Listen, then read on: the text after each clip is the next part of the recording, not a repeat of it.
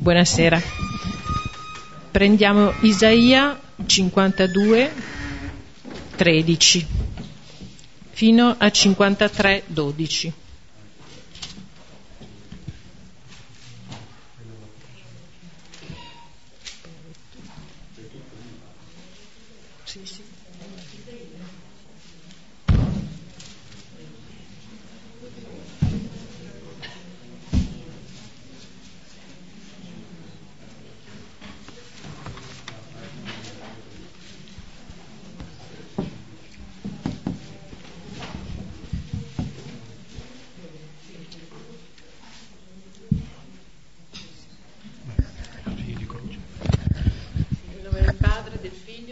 Santo. Amen. Amen.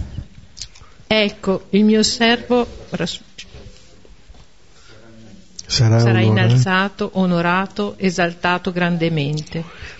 Come molti si stupirono di lui, tanto era sfigurato per essere d'uomo il suo aspetto e diversa la sua forma da quella dei figli dell'uomo.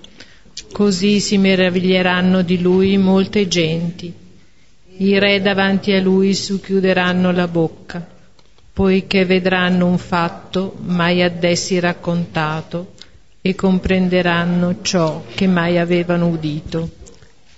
Chi avrebbe creduto alla nostra rivelazione? A chi sarebbe stato manifestato il braccio del Signore?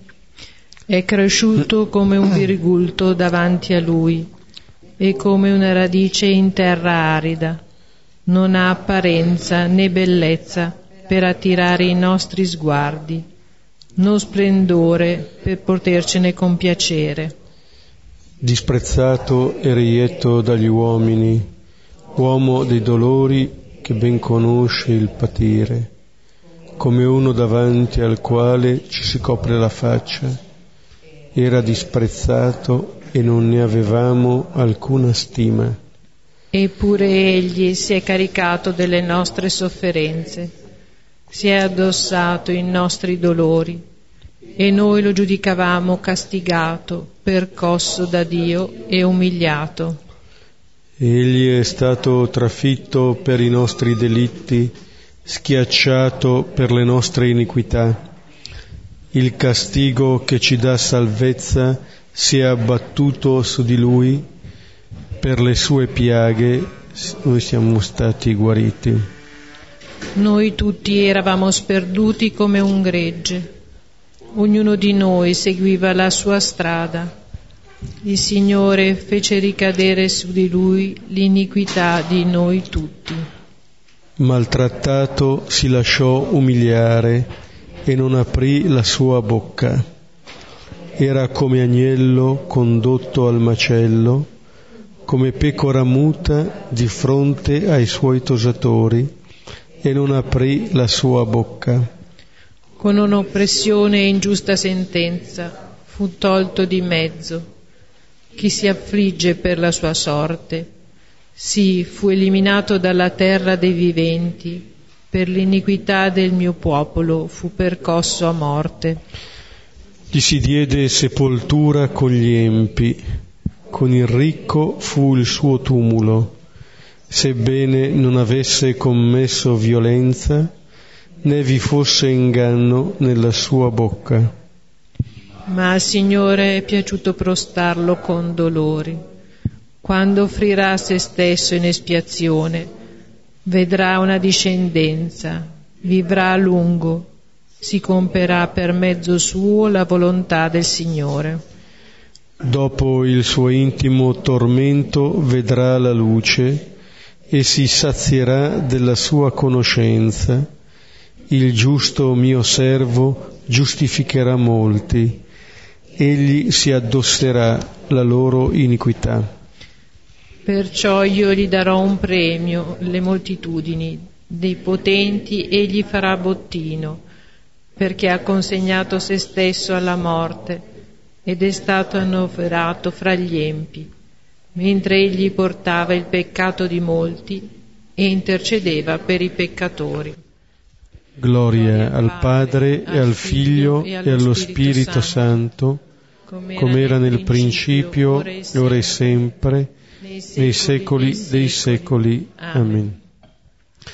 Ecco, questo il cosiddetto quarto canto del servo del Signore, dal capitolo 42 fino al capitolo 53 di Isaia, a intervalli ci sono questi canti in cui la tradizione rilegge quella che è stata la passione, la morte di Gesù, e anche, sono anche i canti che si sentono nelle letture di questa settimana santa, in particolare nel Triduo, e da un lato ci colloca allora nel tempo che stiamo vivendo di questa settimana santa, dall'altro eh, ci introduce bene nel, nel brano su cui ci fermeremo questa sera, in cui il servizio, l'essere appunto servo o serva, dà un po' la chiave di lettura di tutto ciò che avviene appunto nel racconto che ci apprestiamo ad ascoltare.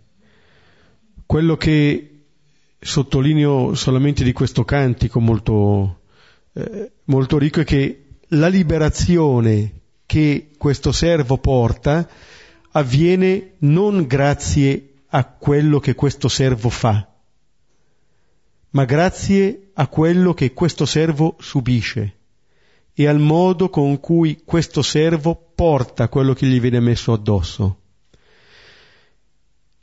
Se volete noi questa sera vedremo un segno, un miracolo di quelli che compie Gesù. Ma la salvezza del Signore non avviene tanto attraverso quello che Lui fa, ma la salvezza si compie attraverso quello che Lui patisce in maniera apparentemente passiva.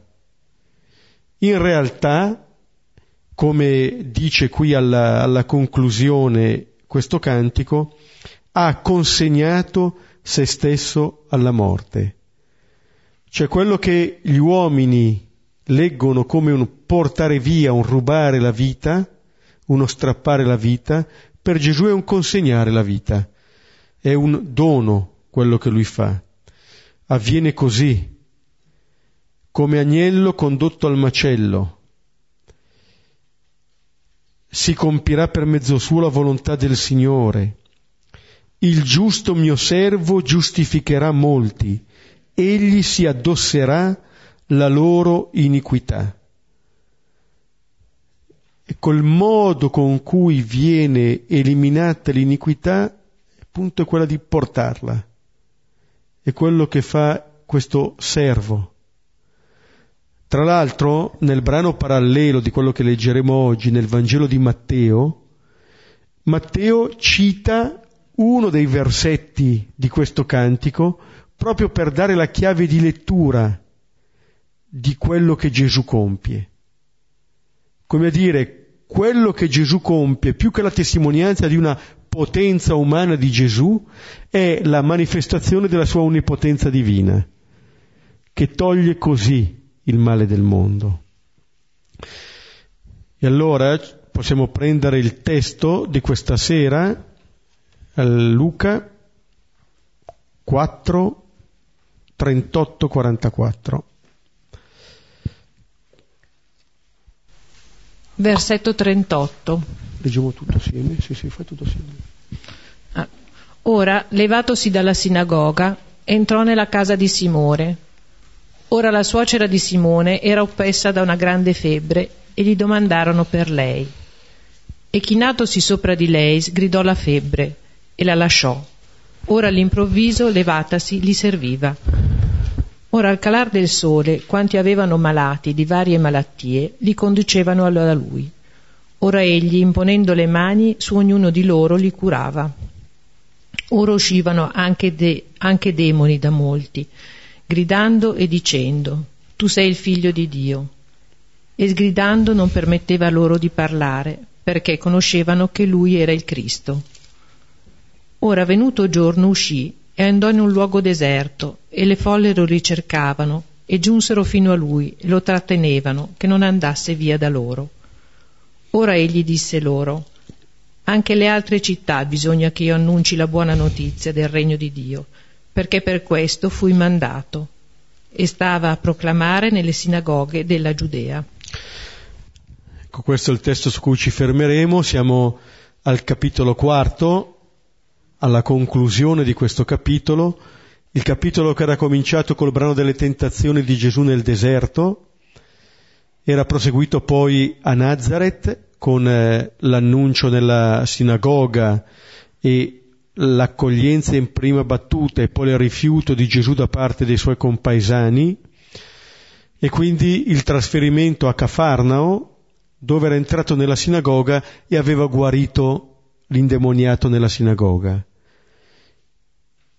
Allora il, l'Evangelista qui ci sta delineando una giornata di Gesù, una giornata programmatica di Gesù, che riassume un po' tutta la sua attività, la sua opera di liberazione, ci fa vedere come quello che ha letto nel, nella sinagoga di Nazareth, Isaia 61, l'anno di grazia del Signore, si compie nella vita di Gesù. Allora, questa giornata di Gesù è segno di ogni giornata di Gesù. Ciò che Gesù sta compiendo è la liberazione dal male, è l'annuncio di questo regno. Sta di fatto che questo annuncio trova una prima resistenza nella sinagoga da parte di questo indemoniato e adesso in questa, nella casa di Simone. È il primo miracolo, il primo segno. Vedete, uno pensava a un miracolo ancora più grande. È una grande febbre, però è una febbre. Poi vedremo cosa può definire questa febbre. Allora, subito l'Evangelista mette l'attenzione non tanto su un'immagine di onnipotenza umana, ma nel significato di questa guarigione. Eh, Gesù compirà segni anche più grandi, però in questo gesto che Gesù compie c'è il significato di tutti i miracoli, di tutti i gesti che Gesù compirà. La liberazione che lui è venuto a portare che appunto si esprime nella capacità ritrovata di servire. È come se Gesù restituisse la verità dell'uomo se stesso, uomo qui inteso sia maschio sia femmina. Vedete, il primo gesto nella sinagoga riguarda un uomo, qui adesso riguarda questa donna, la suocera di Simone, e questo ci dice che eh, Gesù viene a completare l'opera della creazione e restituire l'uomo alla donna a se stessi significa ridonare a queste persone l'immagine divina che è stata smarrita. Ecco allora quello che eh, Gesù compie perché? Perché diventiamo come Lui, anche noi capaci di servire come il nostro Dio. E allora leggiamo i vari versetti. Versetto 38. Ora levatosi dalla sinagoga entrò nella casa di Simone. Ora la suocera di Simone era oppressa da una grande febbre e gli domandarono per lei.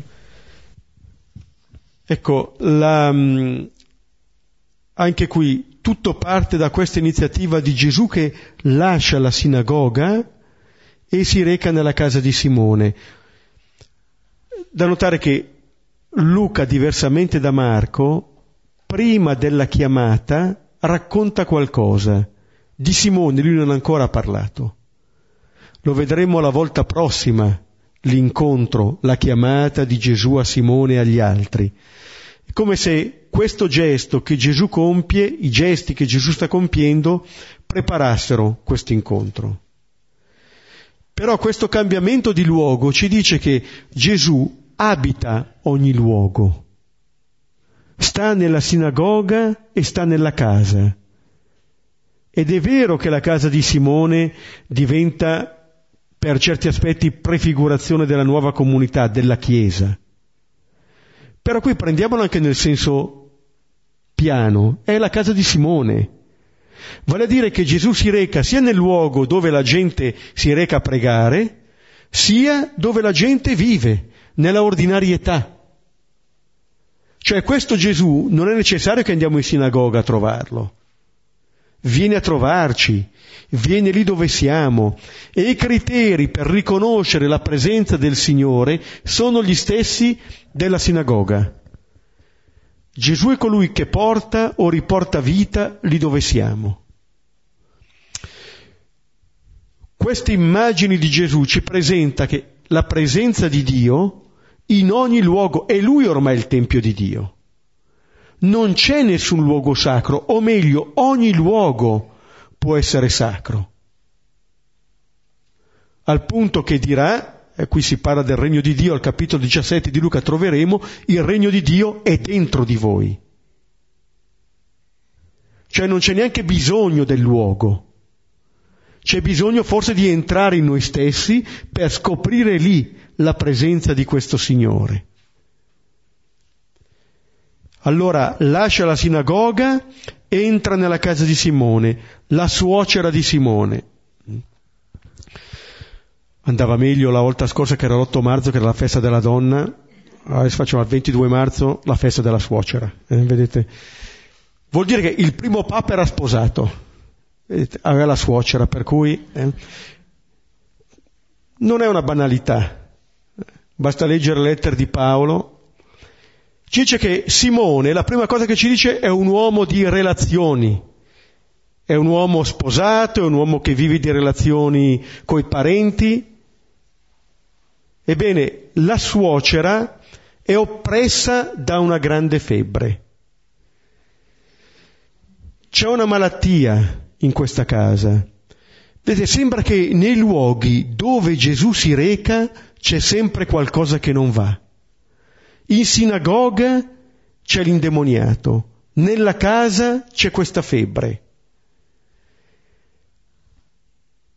Vuol dire che il Signore dove si reca vuole riportare la vita. Non perché la vita sia l'assoluto, ma perché è il Signore l'assoluto, ma perché il Signore mette al centro la nostra vita, come nel giardino nell'Eden ha messo al centro l'albero della vita. Lì lo riconosciamo presente. Quando vediamo che la vita viene promossa, lì il Signore all'opera. Lì sta continuamente creando e ricreando.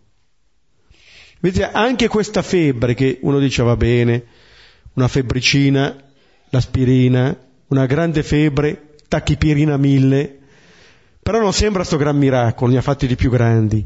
Però viene messo lì come primo miracolo perché ci dà il senso e la chiave di lettura di ogni altro miracolo. Non è che quelli che eh, domandano per lei, su cui torneremo, sfruttano o desiderano sfruttare la guarigione per loro. Guariscela così ci serve. Eh? Ma individuano in questa febbre un pericolo che è un pericolo mortale. Perché loro devono domandare per lei. E dalla guarigione riusciamo a capire che questa donna ormai è impossibilitata ad agire è impossibilitata a servire, cioè è impossibilitata ad essere secondo l'immagine di Dio. Qual è l'immagine di Dio? Non ci sono tante alternative. O abbiamo la febbre o non l'abbiamo. Se l'abbiamo, vuol dire che non riusciamo a servire. Vuol dire che abbiamo bisogno che qualcun altro ci serva. Questa febbre diventa l'immagine hm, di quello che con una parola potremmo definire egoismo. Ma dietro questa parola c'è un po' tutta eh, la nostra lotta per il primato. Al capitolo ventiduesimo di Luca, dopo che Gesù appunto consegna il pane, consegna il vino dicendo questo è il mio corpo, questo è il mio sangue, si scatena la discussione tra i suoi su chi sia il più grande. E Gesù dirà, ma come? Io sono in mezzo a voi come colui che serve. Esattamente questo stesso termine della diaconia che torna qui. Allora, qual è la febbre? Vedete, la suocera di Simone viene guarita subito. Simone viene guarito alla fine. Anzi, nel cenacolo ha ancora quella febbre. È una febbre che si contagia, eh? si passa, è la febbre che serpeggia tra i dodici, è la febbre che cerca sempre di avere il primato sugli altri. Ricordate le tentazioni nel deserto. Ritorna lì, questa è la febbre. Diventa cioè l'atteggiamento di chi vuole servirsi degli altri invece di servire gli altri. E i modi con cui ci serviamo degli altri sono tanti. A volte non ci accorgiamo neanche di avere della, questa febbre. Vedete, gli parlano di lei e loro che hanno la stessa febbre non si accorgono ancora di averla. Riusciamo subito a individuare la malattia dell'altro e non ci accorgiamo magari di avergliela trasmessa noi, che l'altro sia stato contagiato da noi. Tanti sono i modi. Possiamo anche andare dietro a Gesù per affermare noi stessi, perché Lui si pieghi un po' ai nostri interessi. Allora, questa oppressione da questa eh, grande febbre ci indica appunto che eh, questa è la malattia che ci può colpire in radice e eh, in un certo senso viene un po' eh, questa malattia messa subito all'inizio per far vedere che questa sarà davvero ogni malattia, sarà questo al fondo. E ogni miracolo avrà questo significato, quello di restituirci a noi stessi, quello di liberarci in modo da poter servire. Detto altrimenti, quando vediamo che fatichiamo a servire, che fatichiamo ad amare, siamo malati perlomeno prendiamo consapevolezza di questa malattia. Vuol dire che c'è una febbre che ci tiene lontani dall'essere immagine del Signore. Stiamo ancora cercando la nostra grandezza, il primato sugli altri, invece di desiderare di essere a immagine di questo Gesù. E allora vediamo il versetto seguente. Versetto 39. E chinatosi sopra di lei, sgridò la febbre e la lasciò. Ora all'improvviso, levatasi, li serviva. Chinatosi su di lei. Prima di ogni azione che Gesù possa fare per guarire eh, la febbre di questa donna, c'è questo atteggiamento di Gesù, chinatosi su di lei. Cioè se è vero che la malattia di questa donna rappresenta un po' tutte le nostre malattie, un po' come il simbolo di ogni nostra malattia, questo chinarsi di Gesù su di lei rappresenta il modo con cui il Signore si prende cura. Si china su di noi. È quasi è più importante ancora del gesto questo chinarsi. Ciò che Luca descrive di Gesù mette in evidenza l'amore di Gesù prima ancora della potenza di Gesù, o meglio, la potenza di Gesù non è altro che l'espressione piena di questo amore, non c'è altra potenza. Si china su questa donna che ha questa febbre è quello che al capitolo ventesimo degli Atti Paolo farà con Eutico. Sapete quel giovane che durante la lunga omelia di Paolo cade dalla finestra e dicono che sia morto. Motivo per cui bisogna fare le omelie brevi o comunque non ascoltare le finestre dei piani alti, eh? piuttosto su una bella panca, su una poltrona comoda. Eh? Ma la prima cosa che Paolo fa è che si china su questo giovane anche lui. Vedete, questo è il chinarsi. Questo contempleremo in questa settimana. Come il nostro Dio si china sulle nostre infermità e sgrida la febbre. non sgrida la donna. Gesù dice, è come se, se si rivolgesse al, al maligno, così come si è rivolto all'indemoniato, taci, esci da lui. È come una febbre personificata. Ma in questo modo Gesù ci dice che non possiamo identificare il malato con la sua malattia. Non possiamo identificare il malato con il male. Vuol dire che non possiamo identificare noi stessi con il male che ci possiamo portare o non dobbiamo identificare l'altro con il male che può fare. Questa distinzione non è una distinzione che ci viene immediatamente, né verso di noi né verso gli altri, eppure Gesù sgrida la febbre e la febbre la lascia. La parola di Gesù è una parola che guarisce, che riporta vita. Non è una parola di rimprovero, Così come ai dodici che si scatenano ancora per definire che sia il più grande, Gesù dirà guardate che così ragionano i grandi della terra, non così tra voi.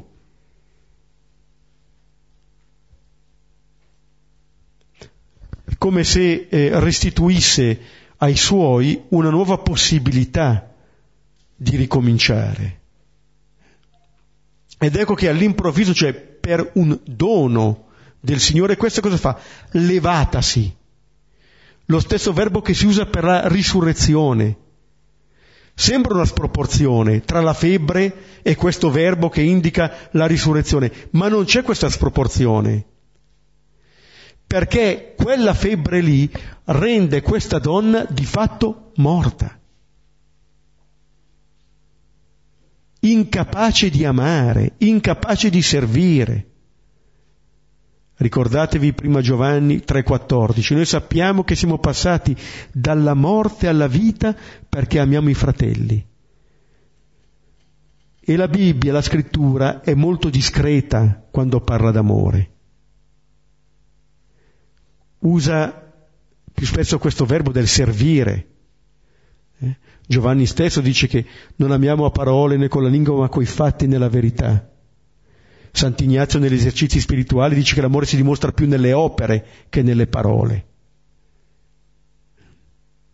Tanto è vero che nell'ultima cena Giovanni racconterà la lavanda dei piedi e non tanto il gesto del pane e del vino, dà il senso di quel gesto. Come dire, o riusciamo a capire che l'Eucaristia è la nostra vita, oppure è inutile che celebriamo l'Eucaristia levatasi.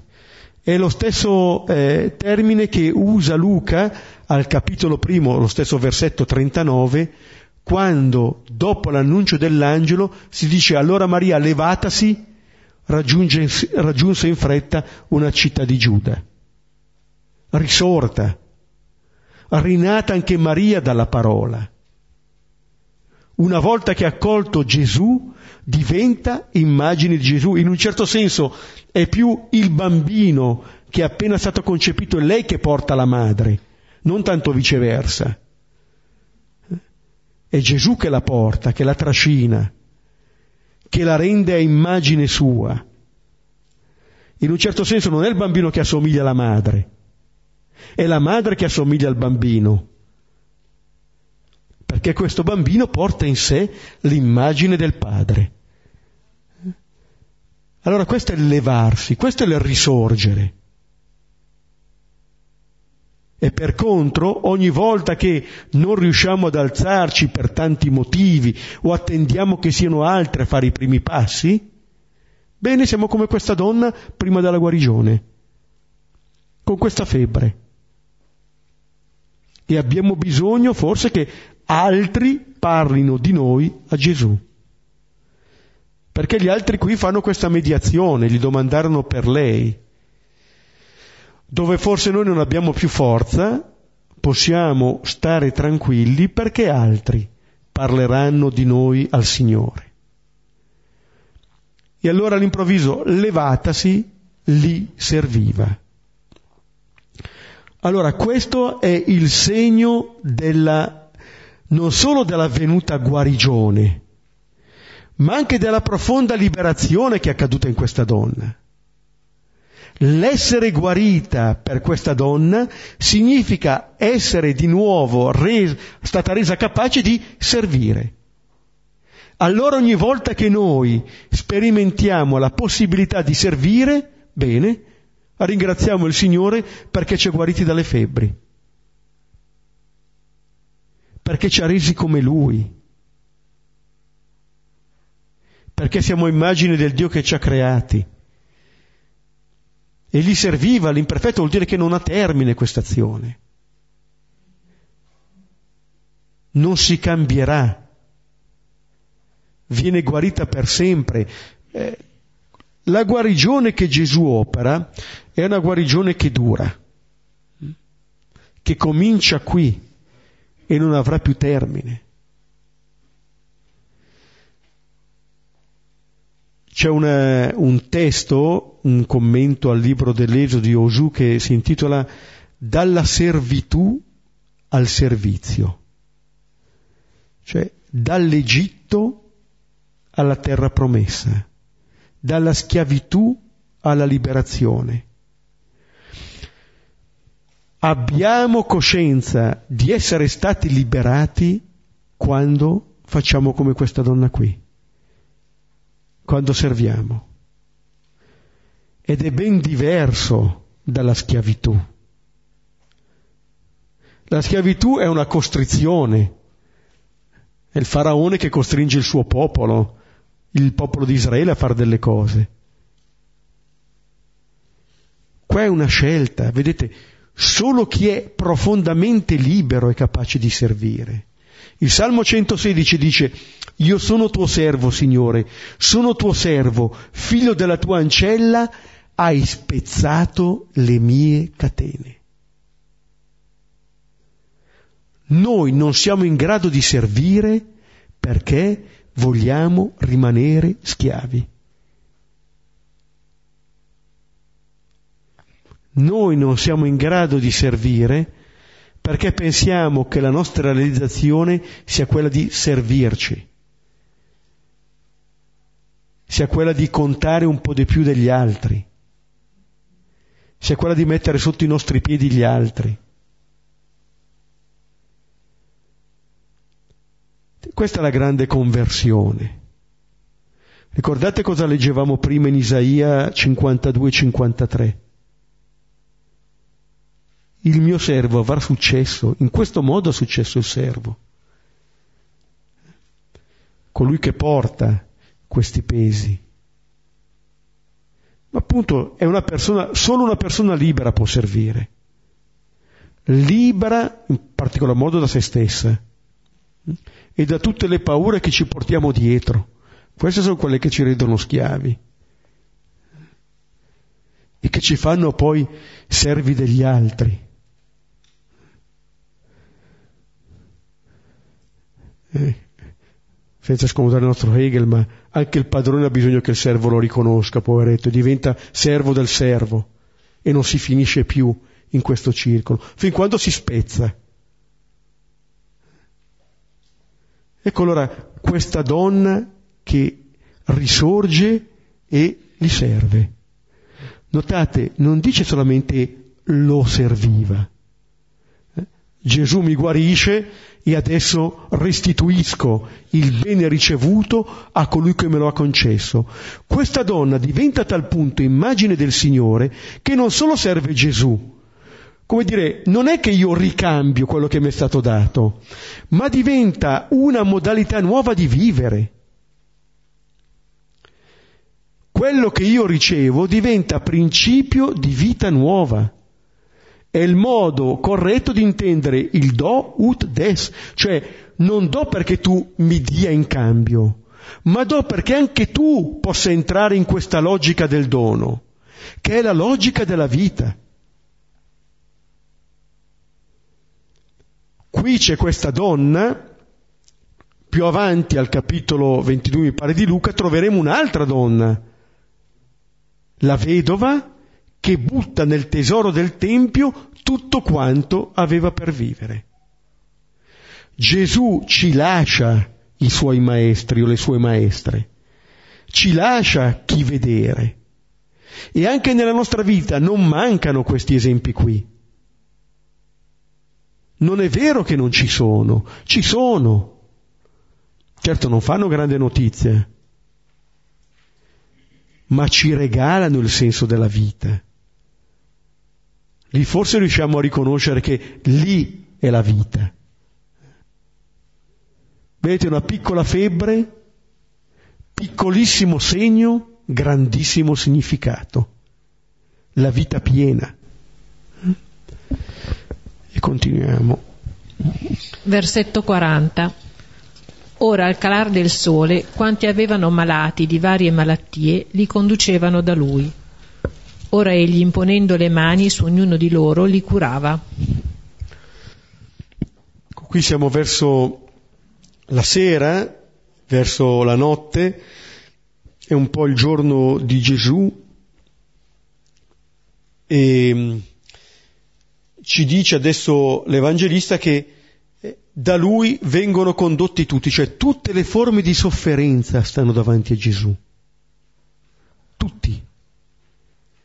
Li conducevano da lui. Quello che Simone e gli altri hanno fatto pregando, gli domandarono per lei, adesso viene fatto con il gesto da queste persone. Prendono queste persone e le portano da Gesù. Questo è il servizio che noi possiamo renderci gli uni gli altri, presentarci davanti a Gesù. Questo è il più gran servizio. Nella preghiera in ogni altra cosa che possiamo fare, li possiamo portare da Lui. E Gesù imponendo le mani su ognuno di loro. Questo gesto che crea contatto, che crea comunione su ciascuno di loro. Anche qui vedete un segno che descrive un po' tutto il programma di Gesù. Qua non c'è una folla anonima.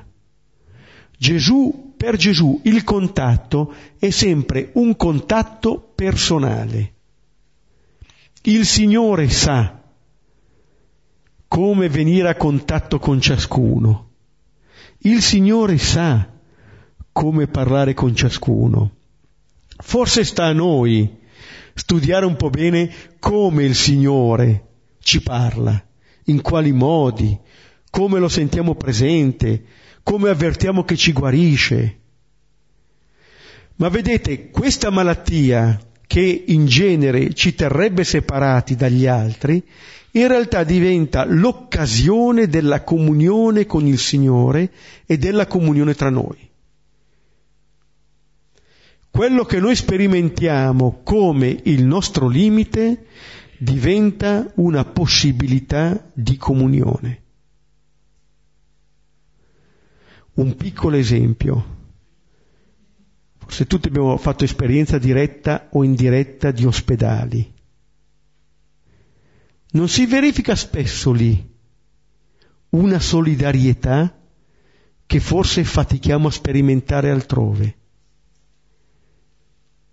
che nella sofferenza cresciamo nella nostra umanità e cresciamo nella solidarietà con gli altri perché forse lì andiamo al dunque. Andiamo al dunque. Io ricordo quando ero novizio, parlo del millennio scorso, eh, ero in una parrocchia di Genova, c'era un parroco, un santuomo, eh, veramente un santuomo. E c'era una bambina, aveva dieci anni, eh, veramente di una intelligenza, di una sensibilità straordinarie, straordinarie. E una volta questo parroco si vedeva questa bambina che passava e diceva hai visto? Hai visto com'è brava, com'è sensibile. Sai perché? Perché ha sofferto. Mm? Ecco, io penso che eh, veramente se accogliamo, ci sono vari tipi di sofferenze, ma se ci lasciamo plasmare, hanno dentro una potenza incredibile. E la prima cosa che sperimentiamo è questa solidarietà. Gesù subito impone le mani, viene a contatto. E sarà il modo con cui Gesù guarirà, con cui Gesù assumerà le nostre malattie. Vi dicevo del brano parallelo di Matteo. Matteo dice, Matteo 8, 16, 17, venuta la sera gli portarono molti indemoniati ed egli scacciò gli spiriti con la sua parola e guarì tutti i malati, perché si adempisse ciò che era stato detto per mezzo del profeta Isaia. Egli ha preso le nostre infermità, si è addossato le nostre malattie. Vedete la chiave di lettura che dà Matteo della guarigione? La guarigione avviene perché Gesù si addossa le nostre infermità, le nostre malattie. Così scompare il male. Non per un atto magico, ma perché qualcuno lo porta su di sé, al nostro posto. Lì sperimentiamo la solidarietà. Le mani di Gesù che vengono imposte esprimono questo le mani che esprimono l'azione, l'agire, il potere, ci manifestano qual è il potere del Signore, che è quello di prendere su di sé il male. E vedete, al calar del sole, quando ormai viene la sera, quando ormai viene la notte, quando ormai noi non agiamo più, in quello che per noi è impossibile si rivela la possibilità e l'onnipotenza del Signore. È come se la sua notte, l'immagine di questa notte è immagine della croce, delle tenebre della croce, la sua notte riscatta le nostre notti. Il male che lui prende su di sé ci libera dal nostro male.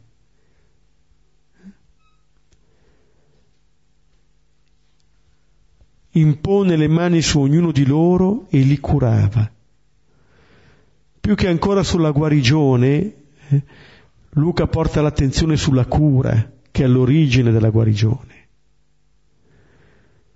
Gesù si prende cura di ognuno, ci cura, conosce le nostre malattie e sa come curare le malattie di ciascuno.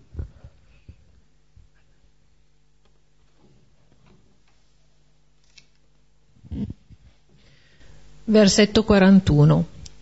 Ora uscivano anche demoni da molti, gridando e dicendo, Tu sei il figlio di Dio. E sgridando non permetteva loro di parlare, perché conoscevano che lui era il Cristo. Vedete anche qui la distinzione tra il male e la persona.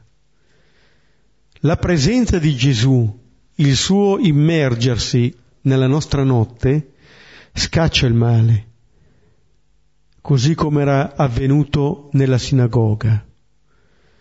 Questi gridano, dicono tu sei figlio di Dio, ma l'abbiamo già visto anche nel deserto, se sei figlio di Dio. La guarigione non è il dire a Gesù tu sei figlio di Dio. Quando Gesù ci guarisce dalla nostra febbre, il risultato non è il fatto che siamo, sappiamo dire che Lui è il figlio di Dio, ma che serviamo come Dio. Questa è la venuta guarigione. Perché si può dire questo, appunto, le, che tu sei figlio di Dio, però sentire eh, che Gesù non, per, non, ci permette di parlare, poiché conoscevano che lui era il Cristo. Questo è il cosiddetto eh, segreto messianico, il marchio ancora più evidente cioè Gesù evita che ci siano fraintendimenti su di lui. Dire adesso a Gesù tu sei il Cristo in questo modo come dicono gli indemoniati è dire delle cose di cui non capiamo assolutamente niente. Fino a quando noi non contempleremo Gesù sulla croce, saremo sempre preda di questo equivoco. Di dire a Gesù tu sei il figlio di Dio, tu sei il Messia, ma di avere un'immagine completamente errata di questo figlio di Dio, così come i dodici fino al cenacolo e fino al Calvario. Allora questo grido che eh, letteralmente è corretto, in realtà è pieno di significati sbagliati. Perché dietro questa immagine non c'è appunto il Dio che serve, ma il Dio che domina. Per questo Gesù eh, impone questo segreto. Se i miracoli eh, in un certo senso ci rivelano che eh, Gesù è il Messia, Gesù è, è il figlio di Dio, la croce questa notte ci dirà quale Messia, in quale modo Gesù ci guarisce. Come dirà Pietro nella sua prima lettera, dalle sue piaghe siete stati guariti. Però proprio rendendo il male Gesù ci guarisce.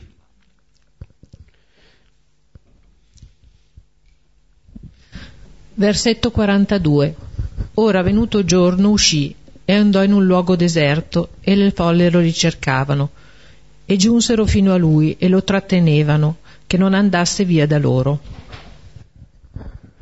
Ecco, dalla notte al giorno, Luca che solitamente presenta Gesù in preghiera qui la dà per scontato oppure Gesù è arrivato fino a questo giorno appunto ridando vita a queste persone, esce e va in un luogo deserto.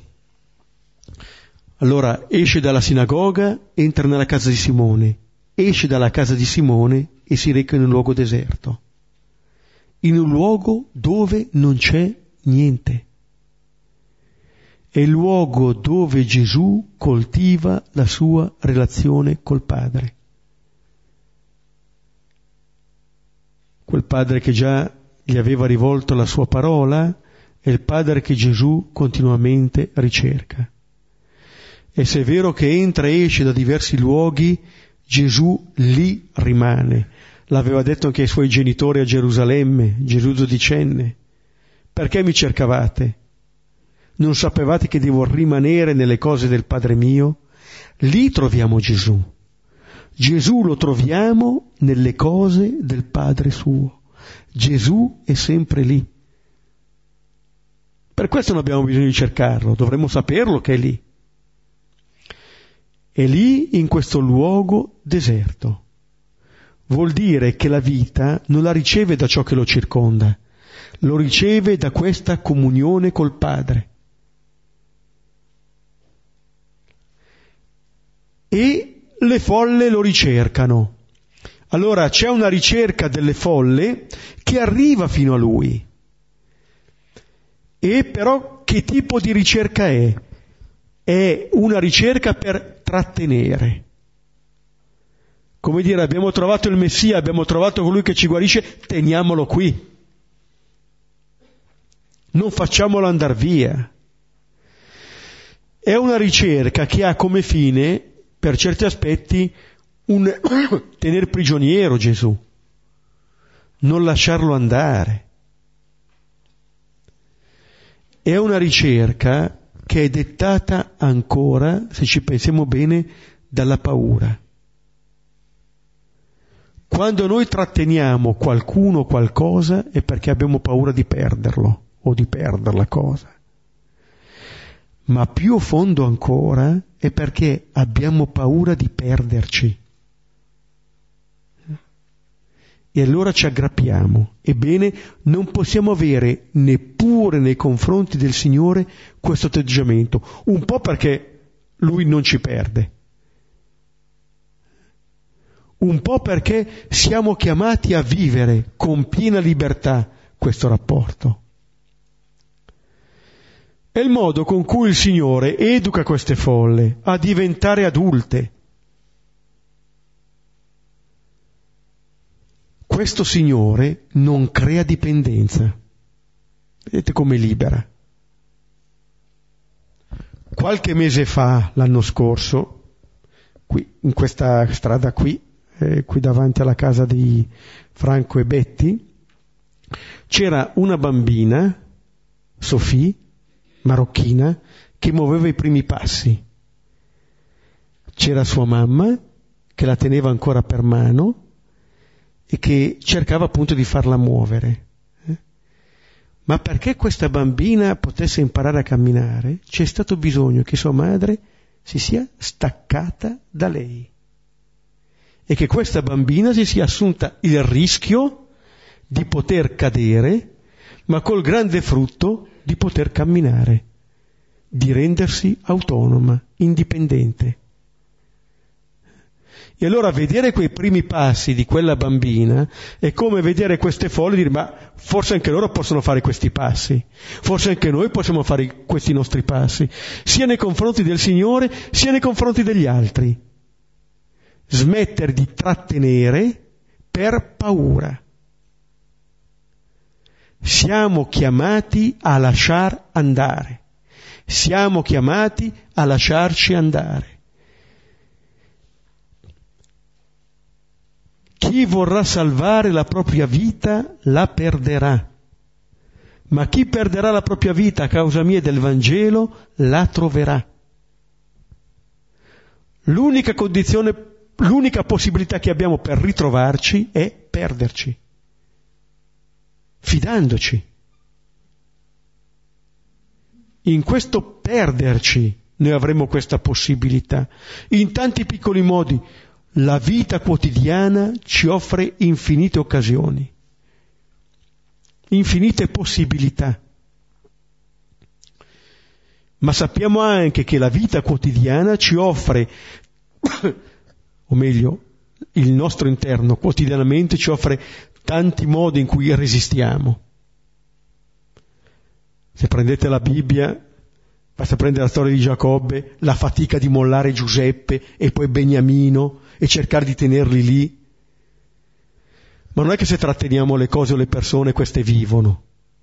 Non è che se la mamma tiene in pancia il bambino, questo mu- va avanti, nasce. No, non nasce il bambino e muore la mamma. Allora entrare in questa logica, che è la logica vitale, il trattenere, eh, che non andasse via da loro, vuol dire soffocare, vuol dire non voler bene a Gesù, ma nemmeno voler bene a se stessi. Vuol dire che quella guarigione che Gesù vuole operare in noi, noi non gli diamo la possibilità di farla torniamo ad avere la febbre di quella donna e vogliamo trattenere Gesù. Invece di essere noi a risorgere, ad alzarci in piedi, vogliamo che stia ancora a servirci. È una ricerca questa che va purificata. Non è detto che tutte le ricerche di Gesù siano delle buone ricerche. Ci sono delle ricerche che sono fatte per trattenerlo e vediamo allora cosa risponde. Versetti 43-44 Ora egli disse loro, anche alle altre città bisogna che io annunci la buona notizia del regno di Dio, perché per questo fui mandato. E stava a proclamare nelle sinagoghe della Giudea. Ecco, Gesù risponde, Gesù è uno che sa dire dei no. Non è vero che per il bene delle persone bisogna sempre dire sì. Bisogna dire dei no, perché la persona possa crescere. Non è che bisogna dire solo dei no, ma bisogna saper dire anche dei no. E bisogna anche per questo essere persone libere che non dipendono da quello che l'altro può pensare di me, perché se dico di no chissà cosa pensa l'altra persona. Pensi quello che vuole. Eh? Sarà un problema suo, non mio. Anche alle altre città. Ricordate quello che eh, diceva Nazareth quando provocava i suoi compaesani. Quello che hai fatto a Cafarno, fallo qui. Adesso sta dicendo quello di Cafarno, guardate che non dare anche le altre città. Allora, possiamo vivere una lontananza fisica dal Signore, ma per un motivo, perché dice Gesù, bisogna che, è necessario che. Questo verbo è il verbo che nel Vangelo spiega il mistero di morte e risurrezione di Gesù. Quello che dirà alla fine di Luca, Luca 24 di Emos, non bisognava che il figlio dell'uomo patisse per entrare nella gloria. Equivale a questo mistero questo, bisogna che. Cioè Gesù si sintonizza pienamente con la volontà del Padre. Anche in questo, di annunciare la buona notizia, cioè di evangelizzare ogni altra città, di portare la buona notizia del regno di Dio. La buona notizia del regno di Dio è quello che Gesù ha fatto fino adesso. La parola di liberazione, la vittoria sul male, la guarigione dalla febbre, il ridonarci la capacità di amare, cioè di essere a immagine e somiglianza di Dio. Questo è il regno di Dio. E questo Gesù lo vuole portare ovunque. Ovunque perché per questo fui mandato. Gesù riconosce in questo la propria missione, di restituire, di restituirci alla nostra verità. Gesù è venuto e continua questa missione di restituirci a noi stessi e non avrà mai fine questa sua missione fin quando riconsegnerà tutto il mondo al Padre. E stava a proclamare nelle sinagoghe della Giudea, qui forse più che la regione della Giudea perché eravamo ancora in Galilea, un po' tutto il paese. Però questo Gesù fa, proclama nelle sinagoghe, cioè ritorna da dove era partito come era entrato nella sinagoga di Nazareth, come era entrato nella sinagoga di Cafarno, continuerà a entrare in ogni sinagoga. Continuerà cioè a cercare le persone lì dove si trovano, a scacciare il male, a guarire dalla febbre, a ridonare vita ad ogni persona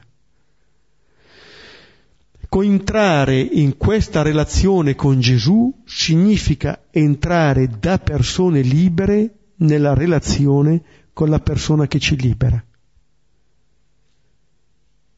È il popolo nuovo quello che Gesù forma.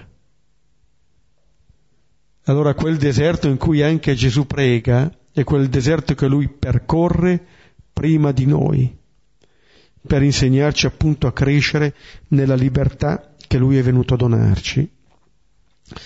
E allora possiamo sostare qualche momento e poi condividere.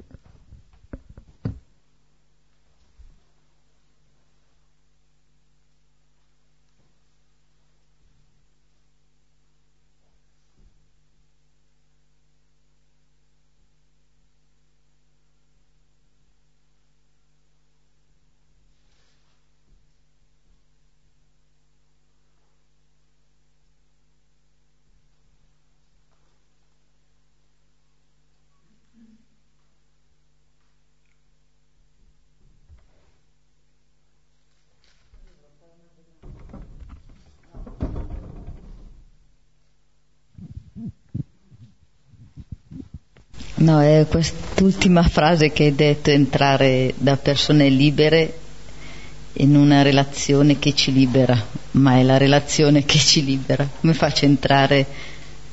Passo dopo passo. Ma se è la, re- è la relazione.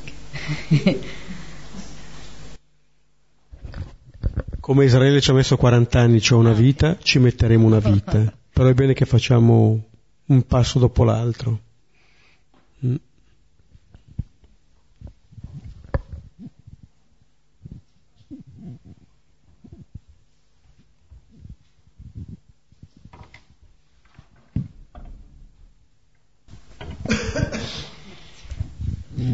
Io volevo chiedere riguardo alla preghiera di intercessione. Eh, hai detto che il Signore è venuto a portare su di sé il nostro male, quindi a liberarci. Mi viene in mente anche San Paolo quando dice portate i pesi gli uni degli altri. Ecco, volevo chiederti se puoi dire qualcosa su, sulla preghiera di intercessione, cioè come noi possiamo eh, pregare eh, per qualcuno mh, per cui vogliamo sia liberato ecco, dal, dal suo male? In che modo possiamo, se è corretto dire che possiamo chiedere al Signore di portarlo noi attraverso la forza che ci può dare Lui o come, insomma, ecco.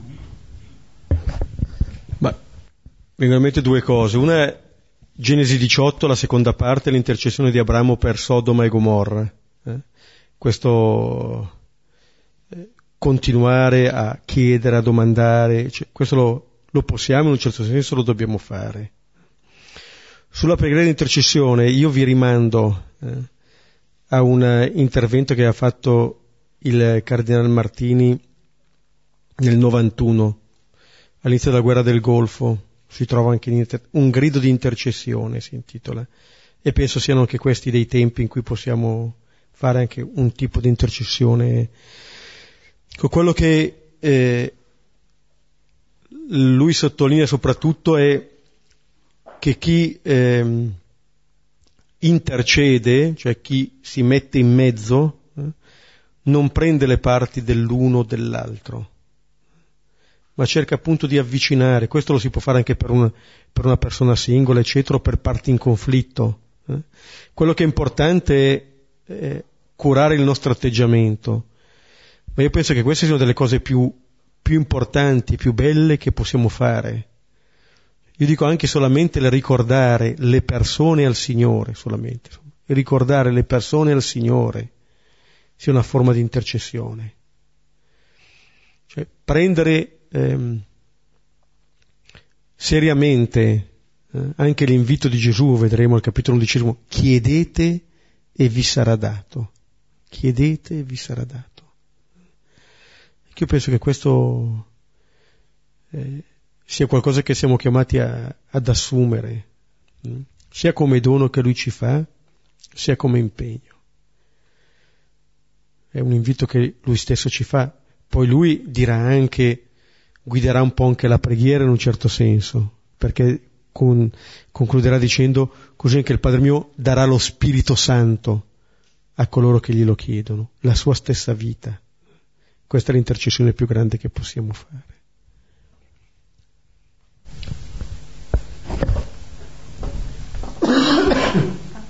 Proposito del chiedere,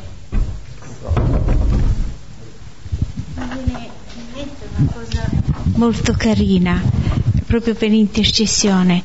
Leggevo per caso, questo per me è stato un periodo che ho chiesto a Gesù delle cose importanti e me le ha date e mi sento veramente felice graziata per il fatto che mi abbia ascoltato a me e alla mia famiglia. Ma l'altra volta per caso mi capitò questo episodio di Suor Teresa di Calcutta. Era devotissima a San Giuseppe. A un certo punto lei quando doveva chiedere qualcosa e, e questo episodio mi è venuto proprio nel momento in cui avevo dei dubbi, facevo ma sempre chiedere, però chied- se hai bisogno chiedi e quando vedi che lui ti dà quello che chiedi sei felice. Suor Teresa di Calcutta era devotissima di San Giuseppe e quando lo pregava si metteva davanti alla sua immagine e lo pregava. Anch'io quando prego Gesù ho bisogno di guardarlo, proprio mi ci metto davanti. E mi venne da ridere, ho detto guarda anch'io, solo che io non lo farò mai, lei se lo poteva permettere. Una volta San Giuseppe non le esaudiva. Sapete cosa ha fatto? Ha preso l'immagine di San Giuseppe, l'ha girata contro il muro e ha continuato a pregare. Una cosa che mi è venuta tanto da ridere, è chiaro che io non farò mai, lei se lo poteva permettere, lei viveva come Cristo, noi no, cioè puoi apprezzare le sue cose ma fare quello che ha fatto lei, cioè bloccava un taxi perché c'era un barbone, lo raccoglieva, lo portava, lo sistemava, gli dava la sua dignità. E proprio questa, anche questo piccolo episodio che ho letto mi ha veramente rincuorata e ho detto è bellissimo chiedere quando hai bisogno e soprattutto chiedere a lui, anche attraverso i santi, perché è una cosa bellissima chiedere secondo me, intercedere. Io l'ho sperimentata spesso e ne sono felice veramente, è una cosa bellissima.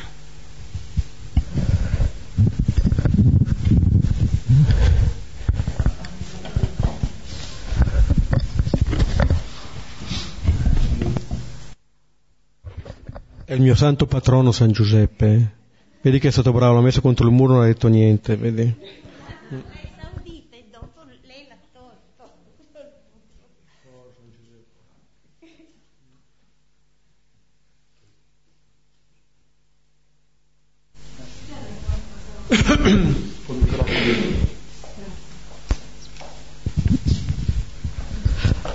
Riferito a quello che dicevi del fatto che Dio non identifica il male con la persona che lo compie, no? quindi salva sempre l'uomo, anche se peccatore, e lo distingue dal male. E pensavo che è una logica molto difficile da calare un po' nel, nei tempi di oggi, in quello che si sente, quello che succede e a volte io mi sono trovata magari a, così, a, a, cercare di assumere questo punto di vista e in alcuni confronti anche sentirmi dire che è un punto di vista un po' di giustificazionismo dove mh, si cerca sempre di giustificare quando invece c'è una responsabilità. Ecco, quindi facevo fatica a collegare questa logica, questa logica cristiana di Gesù col fatto che comunque l'uomo è responsabile delle azioni che compie e del male che compie, quindi cioè, dissociarlo dal male che compie è forse anche un togliere un po' la responsabilità di, delle proprie azioni che uno compie in libertà, nel bene e nel male appunto. Sì e no.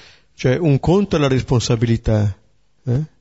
e un conto è che quella persona venga identificata con quello che ha fatto. Queste sono due cose diverse. Eh? Esempio, eh? forse l'ho, l'ho, già citato, però è l'esempio che, visto che anche questi sono un po' i tempi, eh? Tibirin, trappisti, arrivano, arriva un gruppo di terroristi che fa tre richieste al priore, a Fra Christian de Chergé. Eh? Il priore e altri sei, vent'anni fa, non so se a maggio, sono stati uccisi, comunque sono stati rapiti a fine, a fine marzo e poi sono stati trovati tutti morti. Mm? Allora fa tre richieste al priore, questo terrorista, e dice non avete scelta. E Fra Cristian scrive in un, in un suo quaderno, io gli ho risposto no a tutte e tre le cose, dicendo ho scelta. E dice, ho fatto questo non solo perché ero responsabile dei miei fratelli, cioè degli altri monaci, ma anche perché ero responsabile di quel fratello che avevo di fronte, che aveva diritto di, di essere qualcosa di diverso rispetto a quello che era diventato. Allora, che ci siano le responsabilità? Sì, sì. Però o accogliamo queste cose davvero così, oppure arriveremo a, a, al discorso in, in Luca, il discorso della pianura. Se amate quelli che vi amano, che merito ne avete? Amate i vostri nemici pregate per coloro che vi perseguitano, perché siate figli del Padre vostro che è nei cieli. Dico, qui andiamo al cuore. Cioè, o viviamo questa settimana santa credendo, riaffermando la nostra fede in Gesù, questo non vuol dire che allora è tutto uguale, perché le cose che avvengono bisogna chiamare il male male. Eh? Così come allora quando contempleremo la croce vedremo che il male che facciamo è male, che qualcuno lo paga, che il perdono non è una, una pacca sulla spalla, è qualcuno che muore. Allora un conto è la responsabilità, un conto però è dire, ma guarda, eh, quello che Gesù fa fino alla fine, offrire alle persone la possibilità di essere anche loro restituite loro stesse. Ma se noi leggiamo in questi termini la passione, noi vediamo che Gesù, che è quello che va a morire, è la persona libera perché fa quello che vuole. Eh? Le altre persone non riescono a fare quello che vogliono, non riescono.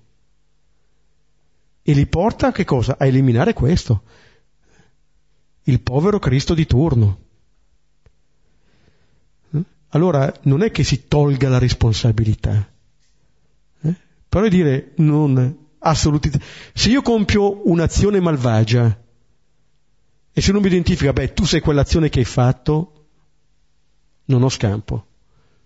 Gesù quando chiama le persone non le ha mai identificate con quello che hanno fatto, ma ha proposto loro la possibilità di cambiare. Genesi 4, Caino e Abele, Caino non viene raggiunto da una saetta del Signore, viene raggiunto da una parola del Signore che gli propone di nuovo una possibilità di vita. Mm? Non è che dice non hai fatto niente, perché gli dice la voce di tuo fratello grida a me dal suolo. Eh? Ci sono tutte e due le cose. Mm? Per cui è vero, c'è una responsabilità. E allora poi cosa faccio?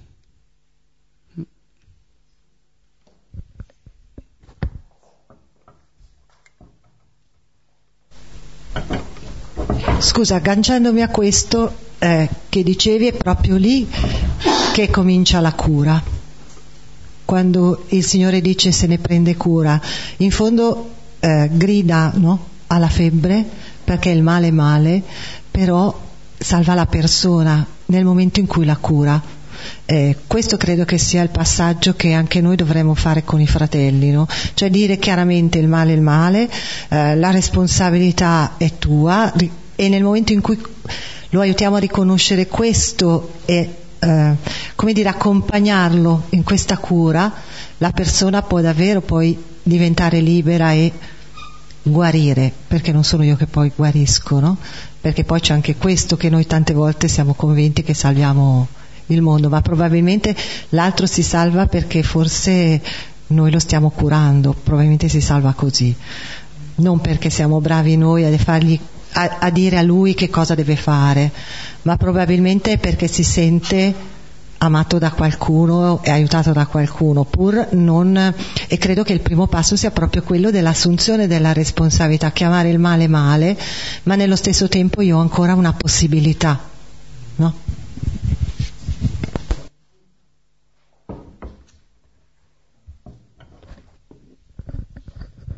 Bene, ci fermiamo qui, ci auguriamo buona Pasqua anche da parte di Mariano che, che è già andato a cominciare la settimana santa a Napoli, ringraziamo anche Anna, terminiamo con, eh, con la preghiera dei figli, ecco, chiedendo al Signore che quel regno che Lui è venuto a proclamare venga a cominciare dalla nostra vita.